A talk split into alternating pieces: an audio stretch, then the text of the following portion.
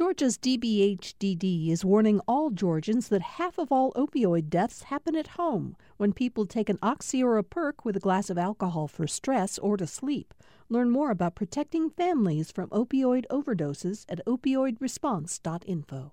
Thanks for listening to the Political Rewind podcast. Be sure to like and follow us and rate us on Apple, Spotify, or wherever you get your podcasts.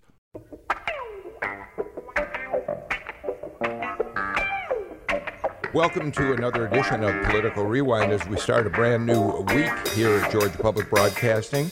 Very glad to have all of you with us, as I always am. We have a jam packed show today, and so I want to get right to it. Uh, Jim Galloway, as you all know, former political columnist for the Atlanta Journal Constitution, is with me as he is on Mondays. Jim, I'm very happy to have you here. We're going to devote the show again today to a conversation about what is happening in Ukraine, where developments grew increasingly ominous, I think it's safe to say, over the weekend, especially because uh, Vladimir Putin over the weekend um, ordered his uh, nuclear forces into what he called special combat readiness.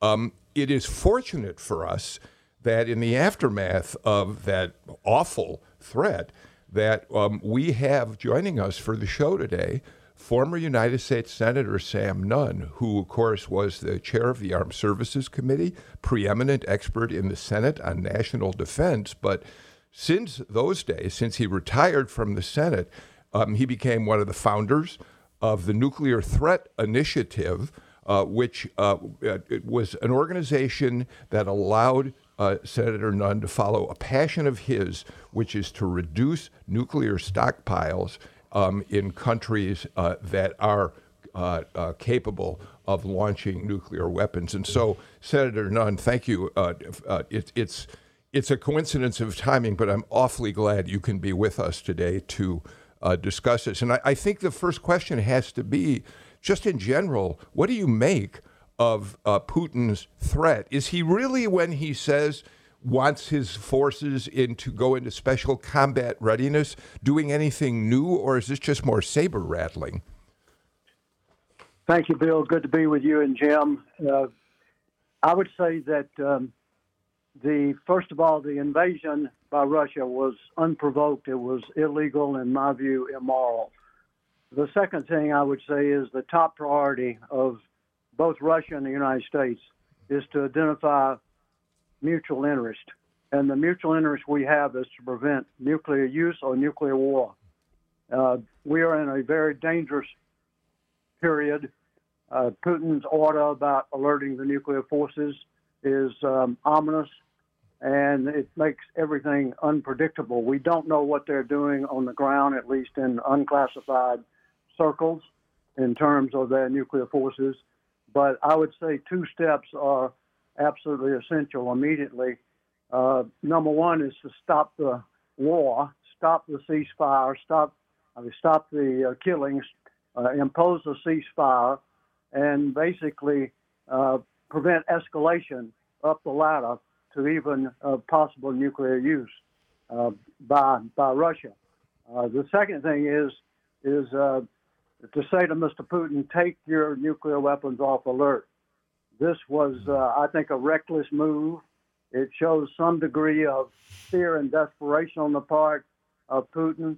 It makes the dangers go up, not just the danger of escalation, but we're in a different era now. We're in a cyber era where false warnings and interference in command and control is entirely possible, not just from nation states, but from third parties. So it's in the mutual interest of the United States and Russia, with 90% of the nuclear weapons in the world, as well as Great Britain and France. We have four uh, nuclear powers involved in the dangers, immediate dangers in Europe. It's in all of our interest to de escalate the immediate conflict and to take nuclear weapons off the table. Hey, Senator, uh, for the last decade, you've been uh, you've expressed worry about the lack of communication uh, up and down the chain of command between the United States and Russia when it comes to nuclear weapons. Is there any communication going on right now? I mean, has that been completely cut off? Well, the communication is not nearly as robust as it used to be. We had very uh, robust communication during the Cuban Missile Crisis. I can't speak to how much back channel is going on now, uh, Jim and Bill, but uh, I do think those back channels are enormously important. We've got to be able to talk to each other. We at NTI have two Russian board members, and they are very constructive board members. One of them is uh, Igor Ivanov, who was the former foreign minister of Russia. So we're in communication uh, with them. We also have a European leadership group that um, is headed by uh, the former British Defense Minister Des Browne. Uh, we have Russian members of that and European leaders there and former leaders, and we're in communication there. But these are all track two. These are all non-governmental contacts. The important thing is for our governments to be talking, including, I think, most importantly, military to military discussions. Uh, certainly, the military understands the dangers, and they know that when one side goes on the nuclear alert, it's awfully hard for the other side not to go on nuclear alert. We have to see what's going on on the ground, and a lot of that is classified, but we need our top military uh, leaders talking to each other. Uh, Senator, what do we know? You, your effort, um, along with uh, former Senator Mark Cohen, the Republican, was active with you in the beginning of NTI. Um, and uh, uh, this has been a passion of yours to uh, to work on reducing nuclear stockpiles at the same time being willing to work with countries on modernizing their their weapons programs. What do we know about the stockpiles in Russia right now? Well, of course, the Russians have modernized their nuclear forces, and uh, modernization is essential because you have to make sure you don't have weapons that are deteriorating and cause uh, safety dangers. Uh, but the buildup of nuclear forces is uh, something we we want to avoid. And of course, uh, President Biden and President Putin did extend the START agreement. That's the good news. And we are engaged in strategic stability talks with Russia. Now, those are going to be under great strain, but even when you're in this kind of uh, basic disagreement and even uh, possible confrontation, uh, it's important for the nuclear leaders of the world to talk to each other, and that starts with the United States and Russia, who, as I have said, uh, often have 90% of the nuclear weapons and most of the nuclear materials in the world. So it's not just the weapons uh, that uh, are important, it's also protecting nuclear materials, keeping them out of dangerous hands, making sure we don't uh, have uh, proliferation. And one of the consequences of Russia invading Ukraine is uh, very disturbing in the sense that, uh, of course, there are many consequences disturbing, but one of them is, is relates to the nuclear, and that is uh, that it basically, unfortunately, sends a signal that a country giving up their nuclear weapons uh, is invaded by a country who uh, assured their security when they gave up those nuclear weapons. Yeah. Now, Ukraine did not have operational control of the nuclear weapons, but they had physical control. And they had the third largest nuclear arsenal in the world when they gave them up. And both the United Kingdom and U.S. and Russia assured that we would respect their sovereignty. And that, uh, that is enormous and an enormous breach, um, unfortunately, by Russia. Um, Senator, yeah, uh, um, I'm interested in how this uh, invasion by Russia is going to change the map of Europe. Uh, uh on Sunday, uh, Senator Rob Portman of Ohio. Uh, said that he would recommend the immediate admission of of, of Ukraine into the NATO fold, and you've had President Zelensky uh, ask ask for membership in the immediate membership in the European Union. Are either of those good ideas? And, and, and, just how is how is how is how would Russian troops on the Ukrainian border change the dynamics of, of, of Europe? I mean, we've already seen uh, uh, Germany uh, finally grant uh, it, its uh, uh, itself permission to, to issue weapons. Sweden has has kind of sh- put aside its neutrality. Switzerland might. Well, I have a lot of respect for Rob Portman, but I disagree with that suggestion.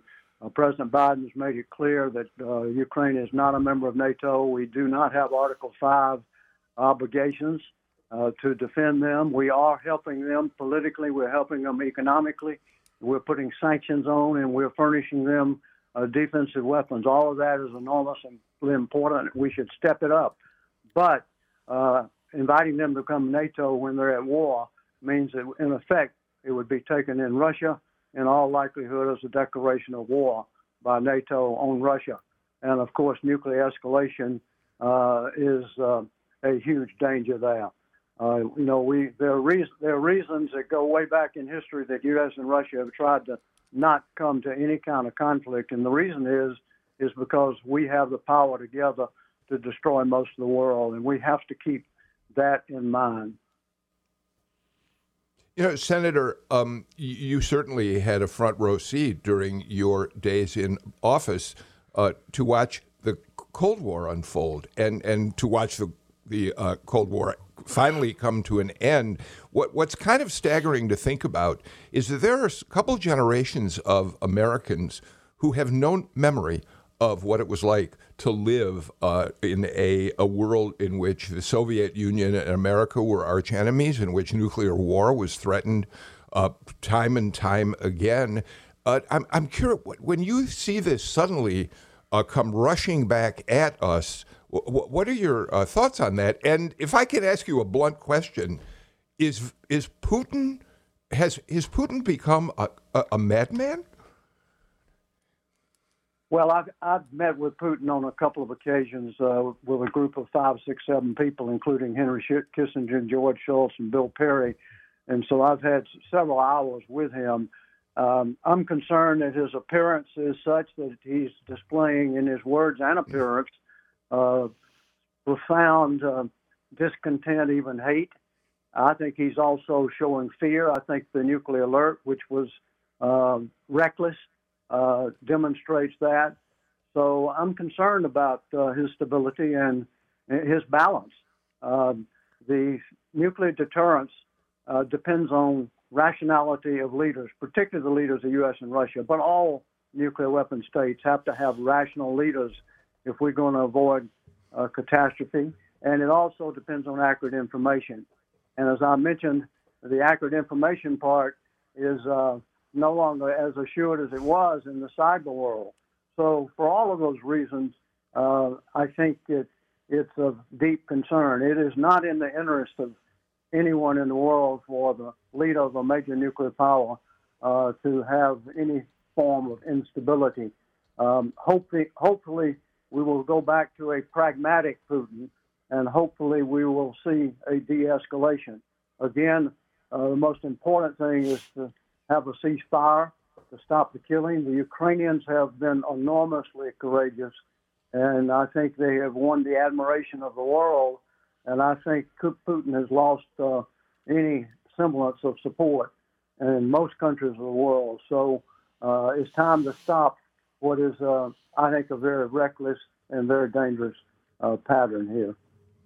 Uh, Senator, I know I know you you are, are are also an expert in conventional warfare, and I'm just interested. I mean, this has been uh, a horrifying but yet amazing uh, week in which we can we we we've seen uh, a war unfold in real time uh, via social media. Uh, and and, and I'm wondering what kind of what kind of impact this is. I mean, we saw the beginnings of this with, with the Iraq War when CNN was in was in Baghdad, but this seems this seems to uh, uh, um, very much a, a co- compounded situation where me sitting in my living room can watch can watch the siege of Kiev in in just in nanoseconds after it's after it's begun. That's right, and and uh, social media, of course, we've got a lot of problems with social media, including in this country, but social media plays a big role uh, in uh, warfare now. Uh, look at the will and courage being displayed by the Ukrainian people. And this is, um, uh, you know, you really, really, really have to um, have to say this is making a strategic difference because uh, the, one of the big things I think is probably not realized enough is that uh, Russian people don't hate the Ukrainians. Um, and in my opinion, vice versa. They've been uh, friends and family and speak the same language, they have the same religion. So this is not like Chechnya.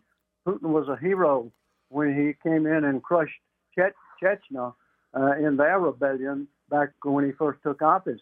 Uh, but that was because of animosity among the Russian people. But that's not the situation now. So the stand that Ukraine is taking, um, and of course, the tragedy is uh, the civilian casualties, and that could escalate greatly. So that's a real danger. But the courage they've displayed has stretched out this uh, conflict to the point where public opinion in Russia is coming into play more and more. Uh, time works against the Russians, and uh, because of their own public opinion. And most of the propaganda being put out uh, by the Russians is not for European belief. They don't. I don't think are going to get European buy-in on any of this propaganda, or U.S. or indeed the world. It's for the Russian people. And the more time that goes on, the more danger there is to the leadership in Russia. Uh, Senator, we only have a couple more minutes uh, of your time, and you've been very gracious to give us so much time already. Um, but but I want to ask you about the conventional warfare that Jim's talking about. Um, we, as you said, and as the world has watched, and we're going to talk about this with our our next guests. Um, the Ukrainian people have shown just extraordinary courage. It's been it's been so thrilling to watch. But but the fact of the matter is, um, we're looking on CNN at video of uh, a three mile long convoy of Russian uh, armor and troops coming in. Um, is it inevitable that the Russian army will eventually overcome the extraordinary resistance of the Ukrainian people and take Kiev and decapitate uh, the government the, right now in Ukraine? Well, I don't think it's inevitable because I hope that Russian public opinion will help begin to change that equation. Of course, they have the advantage, and uh, longer it goes on. But uh, when you look at the Stinger missiles that have been put in there, uh, that cost the Russians uh, what would otherwise have been total air superiority. Stinger missiles are ground to air missiles, and that means it's much harder to fly, and certainly it's much harder for Russia to enjoy the dominance of the skies. Uh, we've also had um, uh, the anti-tank weapons, which make enormous amount of difference. And you've got the other thing that's happening, and I think this can have an effect on public opinion too. The sanctions are very strong now, mm-hmm. and the Russian people's savings account may come into play. Certainly, the reserves that Russia has uh, built up over the long period of time are, are under threat because they can't uh, convert those uh, reserves as they need to. And of course, I think President Biden's done a tremendous job of unifying NATO. And of course, Germany has stepped up to the plate big time. So uh, uh, most of the things that President Putin feared are taking place. So his invasion has been a strategic blunder and has been counterproductive to Russia's own interest and certainly counterproductive to the interest of the Russian people. So, uh, uh, we got one last question to get in here, Jim, before we have to go.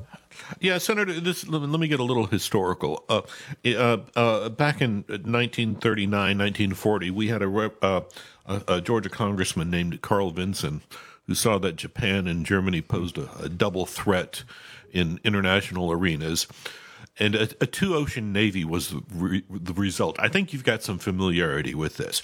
We're seeing are, are we seeing a similar situation building with Vladimir uh, Putin in Russia and Xi Jinping in China?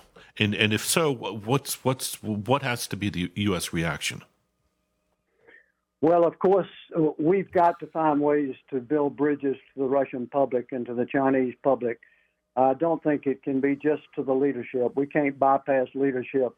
But uh, if we want our children and grandchildren to live in a peaceful world, uh, a world where we don't have danger of catastrophic nuclear war, and a world where we don't have a tremendous effect from global warming, and a world where we don't have uh, battles against infectious disease that we can't uh, deal with, we've got to cooperate with both China and Russia. But to do that, I think we have to have much broader outreach in the long run directly to the people because um, safety in the nuclear realm depends on rationality of leadership. And as we're seeing, you don't always have rational leadership in the major powers. Senator Sam Nunn, um, I realized uh, at the very beginning of the show, I should have pointed out that uh, you are the namesake of the Sam, Sam Nunn School of International Affairs at Georgia Tech. And it's important to point that out as we uh, uh say goodbye to you, because being able to turn to the school to look for expertise, not just you, but the others who have uh, gathered under that umbrella has been a, a, truly wonderful thing for us on Political Rewind. And we're going to continue to tap into leaders at the school in the days ahead to get more information. So I want to make sure I uh, talk about the Sam Nunn School of International Affairs. Um, it, you've done extraordinary work there. Senator, uh, thank you. It's, it's been wonderful to have you here today. And I think we all hope and pray that you are right, that um, we find a way to get through this and wiser heads prevail. Senator? Thank you very much, Bill and Jim. And I'm proud of Adam Stulberg and Joe Bankoff and the foundation they've laid at the Nunn School. And we have an outstanding faculty, outstanding students, and outstanding visiting professors, including Phil Breedlove, the former head of NATO, and including Sandy Winnefeld, the former deputy chairman of the Joint Chiefs, as well as uh, a number of others. So uh, tap that resource. It's rich. we we will do that. We're in conversation with General Breedlove right now about inviting him to uh, do do the show in the days ahead. Again, Sam Nunn, thank you so very much for being with us. Uh, we're going to take a break and come back with a lot more and a human side of what's happening in Ukraine in just a moment.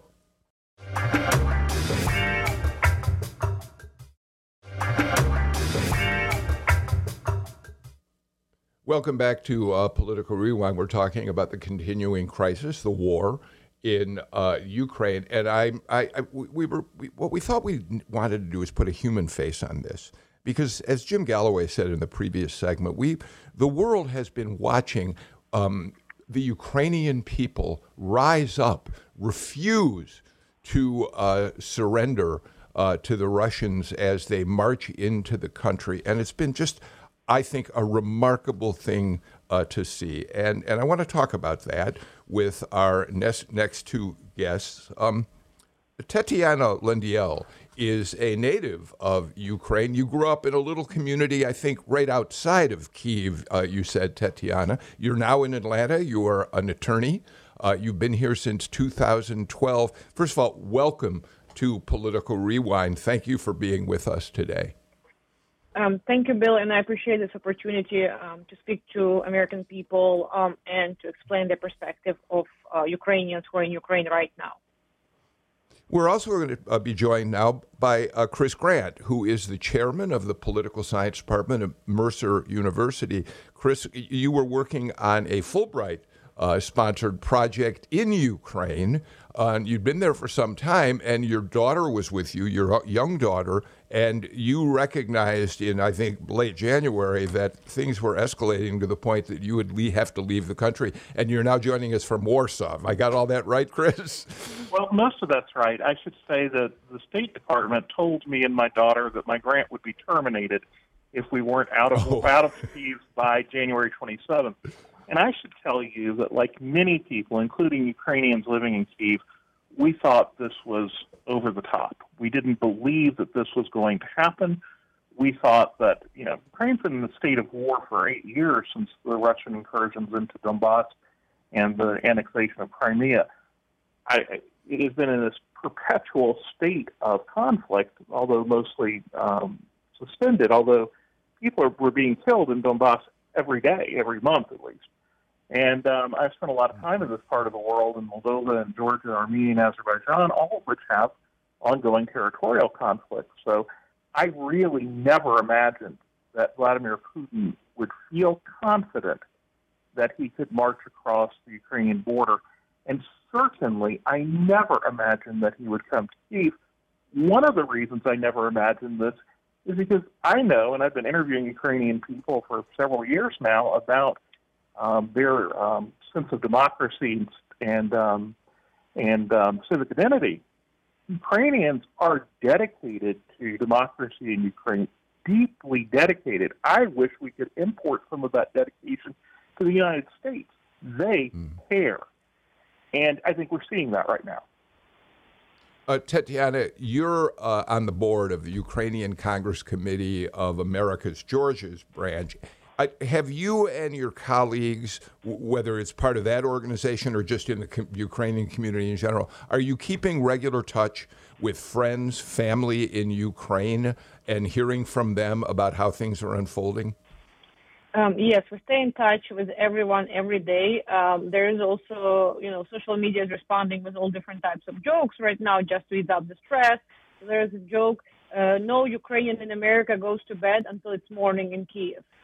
We stay in touch throughout the night. Uh, many people who are in bomb shelters right now, uh, they very often do not have internet, so they, they cannot talk to us, right? So we, we sit there and watch the phone to see if they were online, what was the last time they were online. We wait until 6, 7, I think in Kiev this morning it was 7 a.m. when the um, um, they they allowed people to uh, uh, go upstairs to their homes if they needed um, from the bomb shelters.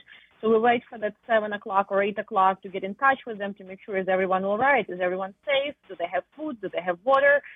It has been very stressful four to five days for us here in the United States. So I cannot even imagine what those people are going through there. And all of my friends are in the bomb shelters right now in Kiev, or some of them who are able to leave Kiev and they are on the outskirts of city and some of those small towns and villages around Kiev, especially on the western side of the city, are under the siege, are under attack. Um, the news we're getting from there are, are not um, very positive, unfortunately, because people have a lot of fear. But as you have pointed out on your show already, the courage that Ukrainian people demonstrated to the world is incredible. And uh, what I hear from my friends, some of my friends actually joined the volunteer units and they patrol in the streets uh, with a weapon uh, and they're ready to defend the city. But what my friends in Kiev telling me, if Russians were to start moving into the city, they will be shot at from every single window of this city. They're not gonna take it. Our people will protect our president till the last bullet, till the last breath. They're not gonna give up. And uh, as Chris pointed out, and I appreciate Chris you saying that as an American who has been in Ukraine, you, and your earlier guest was also was speaking about Cold War and the battle for the minds of people. Ukrainian people believed in democracy. Ukrainian people listened to the West. They listened to your success stories for the other countries, how people can live in democracy, in free elections, in free society, with human rights, and they believed in this, and they're willing to die for these ideas. Europeans are not willing to die for their democracy. Americans will not die for their democracy. Ukrainians will die. And and they want to have a free they want to live in a free world and we need help. What we need, we need help. Jim, let me get you get you in here. Uh, uh, Jim, we lost and- your. and- yeah, there you go. There we go. Uh, to Tanya and Chris, just uh, this is I want to build on something that that uh, Senator Nunn uh, uh, made note of, and that was that kind of the the the, the Achilles heel for Putin in this war are the familial uh, relationships. Uh, between Russia and and Ukraine, the family ties, the the the, the fact that I've got an uncle uh, uh, who lives in Moscow, my aunt lives in Kiev. Uh, talk to me about about that that that kind of that that uh, it's it's it's kind of a solidarity of blood rather than a solidarity of nations. I think. Um, what, Yes, Chris uh, and then Tatiana. Oh, uh, Tatiana, go ahead, and then Chris will weigh in. Okay. Yes, that that that's true. Uh, there's uh, families on both sides of the border because obviously for historic ties, political ties, economic ties, all of that, and people are talking to each other. But the problem that we have is Russian media propaganda that disseminates false messages about Ukraine in Russia. So it's very hard to get this message across because for 20 years, since Mr. Putin has been in power in Russia, they were demonizing Ukraine. The Russian media tell their people that there are neo Nazis in power in Ukraine, while our president is Jewish. How is it possible? So we're talking to people. I send messages to all. I don't have many friends, to be honest, in Russia, but whoever I have there, I try to tell them, you have power to stop this war. Talk to your government. Every voice matters. And there's some families that support on Russian border, on Russian side of the conflict. There are a lot of people who are disagreeing with this war. There are a lot of people who don't support it, but they're afraid to voice their their thoughts because they live in oppressive regime. They live under dictatorship. They cannot speak, and they're afraid. And we understand that. But we're asking them to start spreading the truth. We're sending them true information. We send them videos from the streets of Kiev. We send them videos from all over Ukraine so they can see what's happening there. Chris, I want to give you a chance to answer that, but let me add a layer uh, that I'd also love to get you to respond to. President Zelensky, we know, was an actor and a comic who played the president of Ukraine on a TV show when he decided to run for president. And and the world there were many people in the world who saw his presidency from a comic perspective thought it was absurd that he was actually elected. And yet in this crisis, his courage, his determination, the passion with which he has rallied the Ukrainian people has been absolutely remarkable. So, certainly talk about those relationships between Russians and Ukrainians, but also add Zelensky to the mix. Well, well, thanks for giving me that that hook because it's important. And everything Tatiana has said is right on the mark. I could not say it better.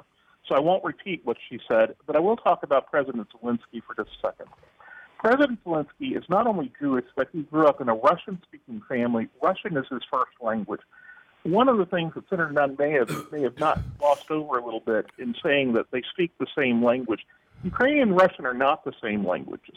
They're, they're significantly different. And um, there is a sense that Russian speakers are really under oppression by Ukrainians, or at least this is what Putin has been telling Russians over and over and over again.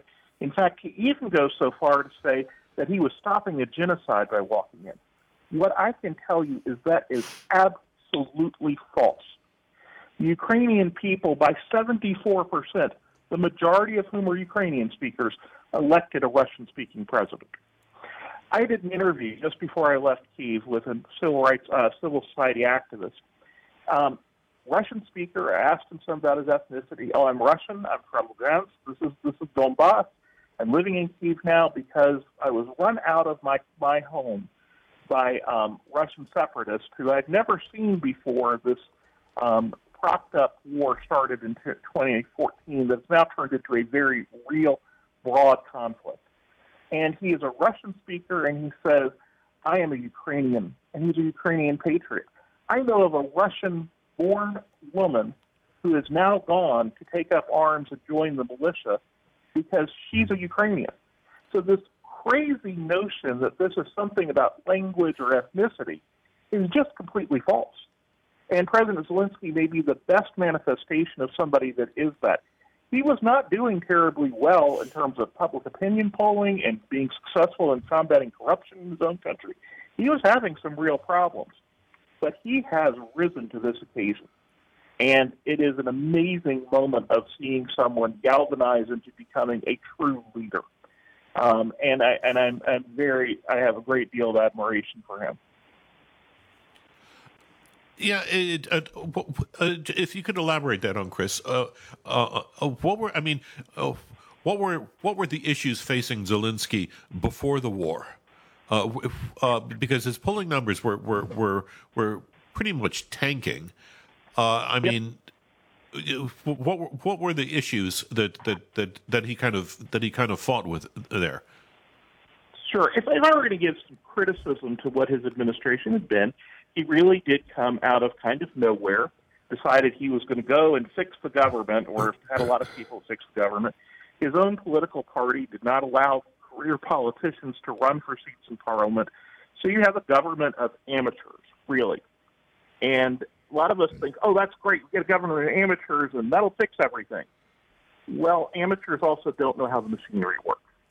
And they were struggling. Um, and corruption was on the rise in Ukraine and not going down, which has been the hope of the Zelensky administration. A lot of people had voted out his, pre- his predecessor because corruption had still been a problem in Ukraine.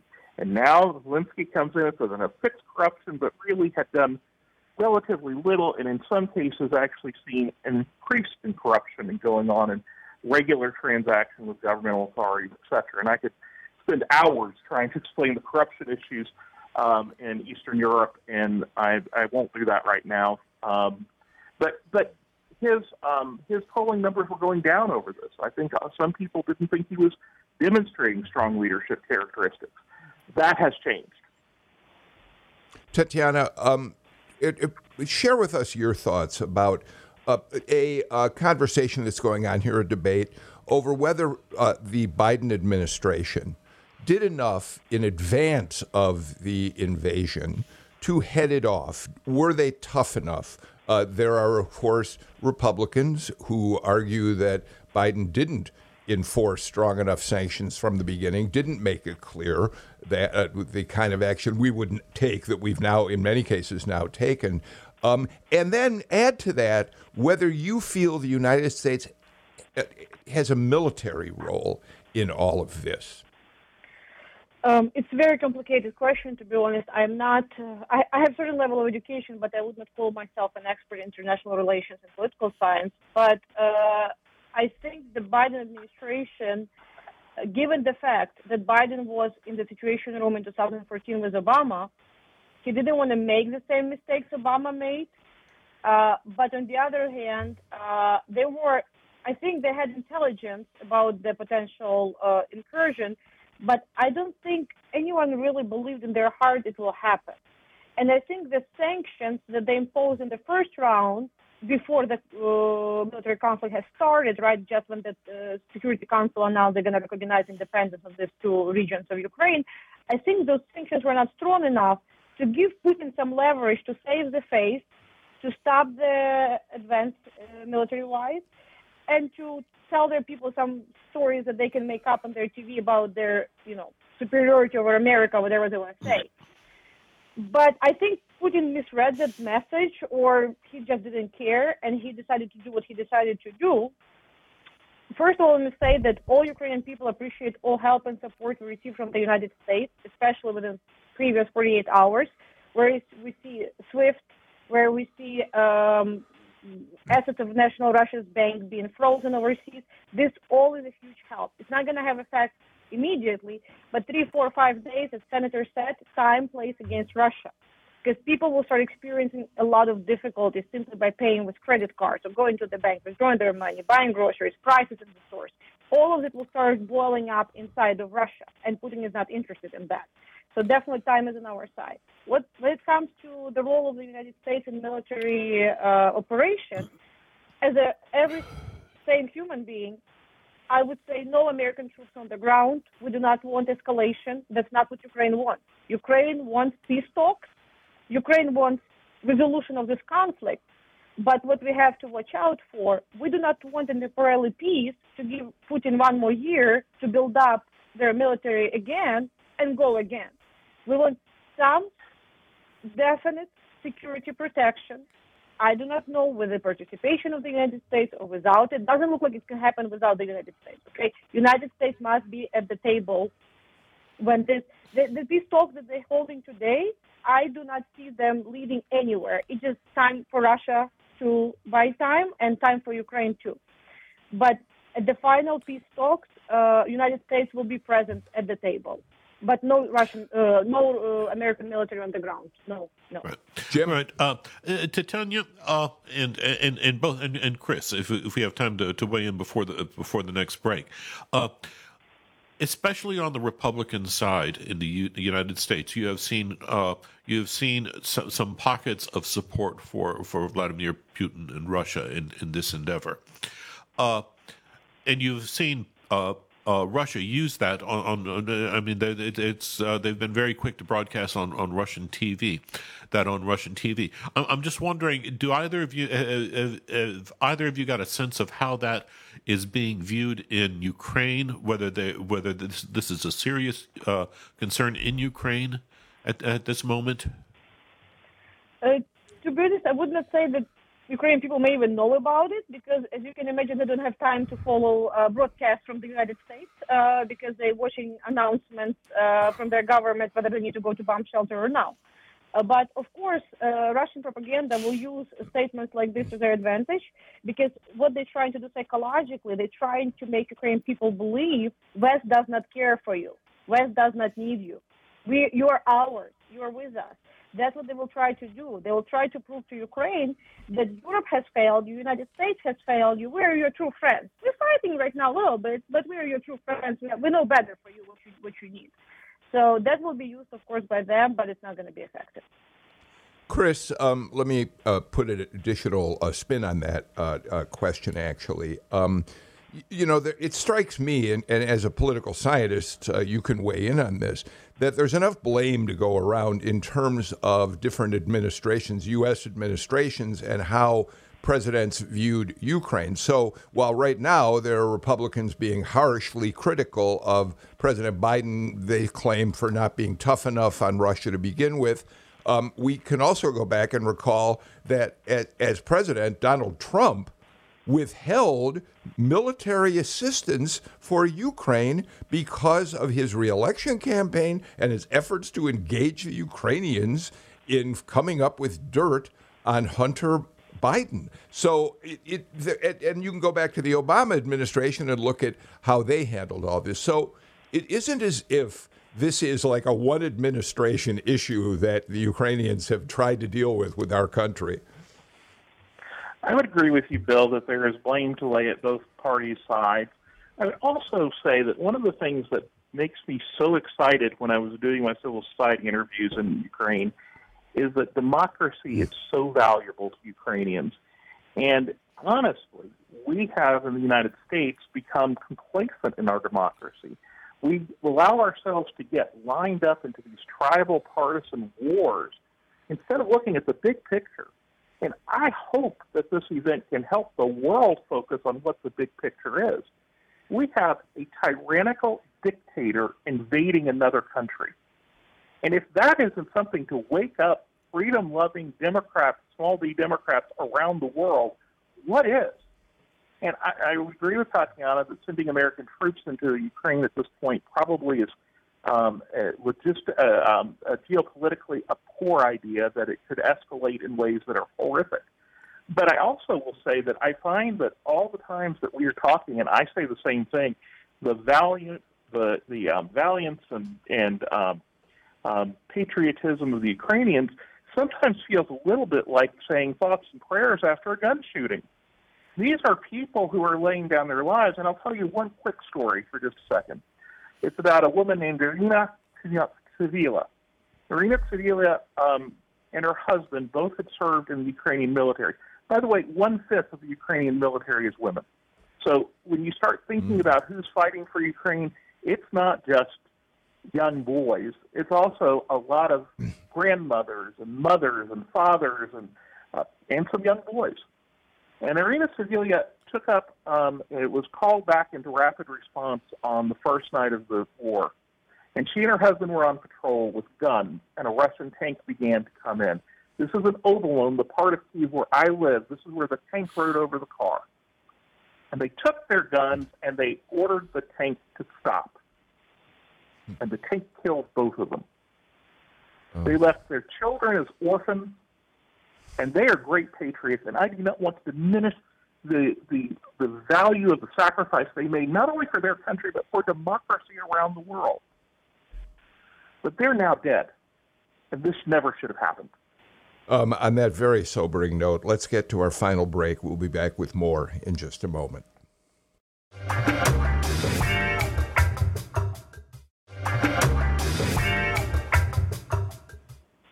Chris Grant from Mercer University, uh, Tatiana Lengyel, an Ukrainian immigrant to the United States living in Atlanta, Jim Galloway, uh, join us for the last portion of the show now. Uh, I do want to say very quickly that while we're focused on the incredible courage of the Ukrainians fighting back against the Russians, uh, and while we are watching the way democracy seems to be coming unraveled in the United States, I don't want it to go unsaid that millions of Americans over centuries have given their lives to preserve democracy. That should not go without being pointed out. Um, Tatiana, let me ask you. I should have asked you this initially. Do you actually? Do you now still have your own family members in Ukraine right now, and how are they doing?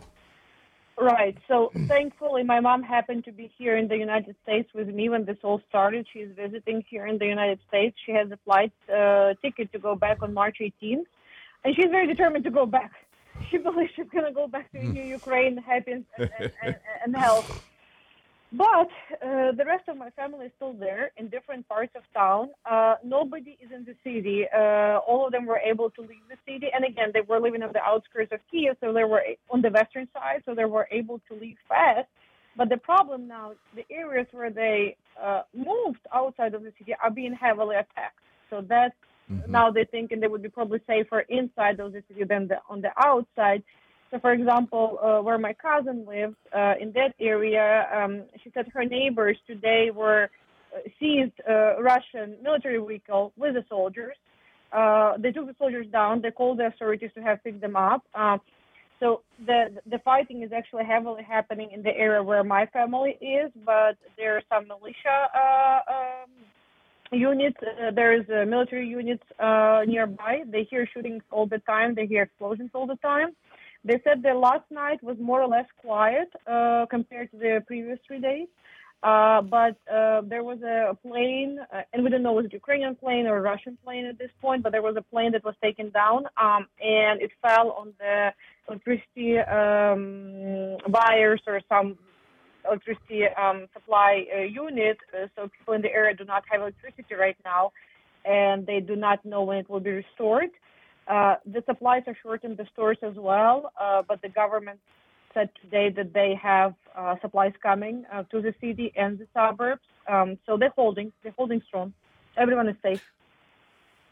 Uh, yeah, Tatiana and Chris, if I, if I could, I want to I want to build on something that Tatiana that you said that that that gets at the fact that we may be seeing this. I mean, we're we're counting. I think this is day five of the Russian in, in, invasion into Ukraine, but but what you're talking about is a uh, what has happened is a very permanent change in the relationship between Ukraine and Russia.